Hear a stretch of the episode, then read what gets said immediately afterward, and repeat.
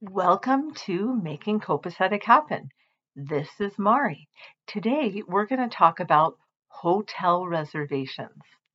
And hotel reservations are something that I am a beginner at. I would say I am not yet an expert. Every time I do a hotel reservation, it seems like a new experience. I did do a hotel reservation yesterday. It's very exciting to start doing that travel planning. Haven't done that for a little while, so I was really excited about that experience. And as I was doing the hotel reservation, I thought about putting my things in order in order to live the life that I want. And in this case, in order to have the travel experience that I want.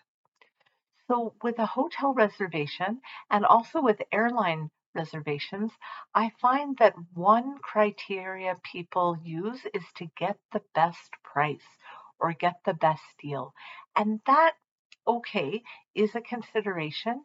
And for me, that's less of a consideration than something else because I find that if I'm only concerned about getting the best deal, I might not give myself the experience that I want. So in this particular situation, um, my default still was get the best deal, and I, I went that way. And then I looked and said, wait a minute, this is really not what I want for the experience. So I thought hard. I did that assessment. I did the thinking work before I even called anyone to say, okay, what do I want? Where do I want this hotel to be?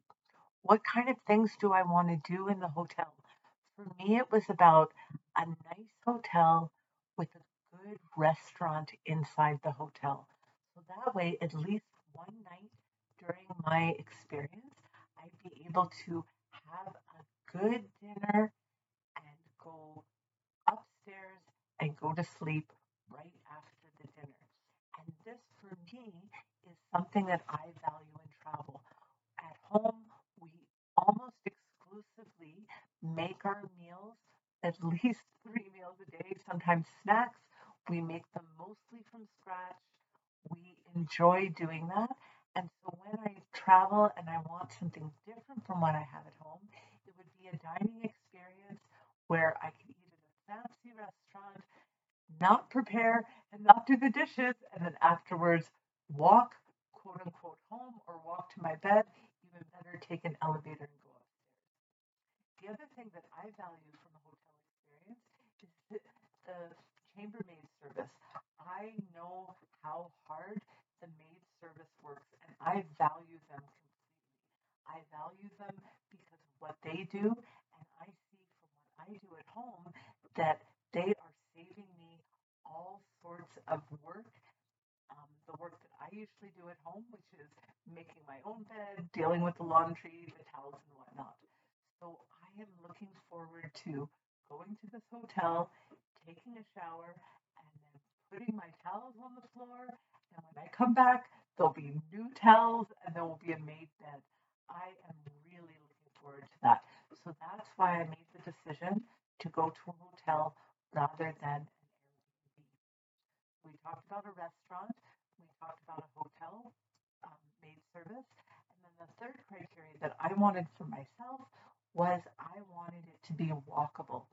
So I got a hotel in a neighborhood where there were a lot of things to do during the day that I could walk to.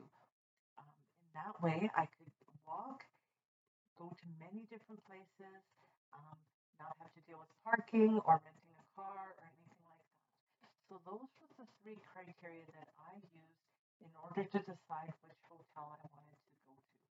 And I will also say that very old school, instead of going online, I called the hotel itself, talked to a lovely woman, and she was able to help me with all of the different decisions that I made.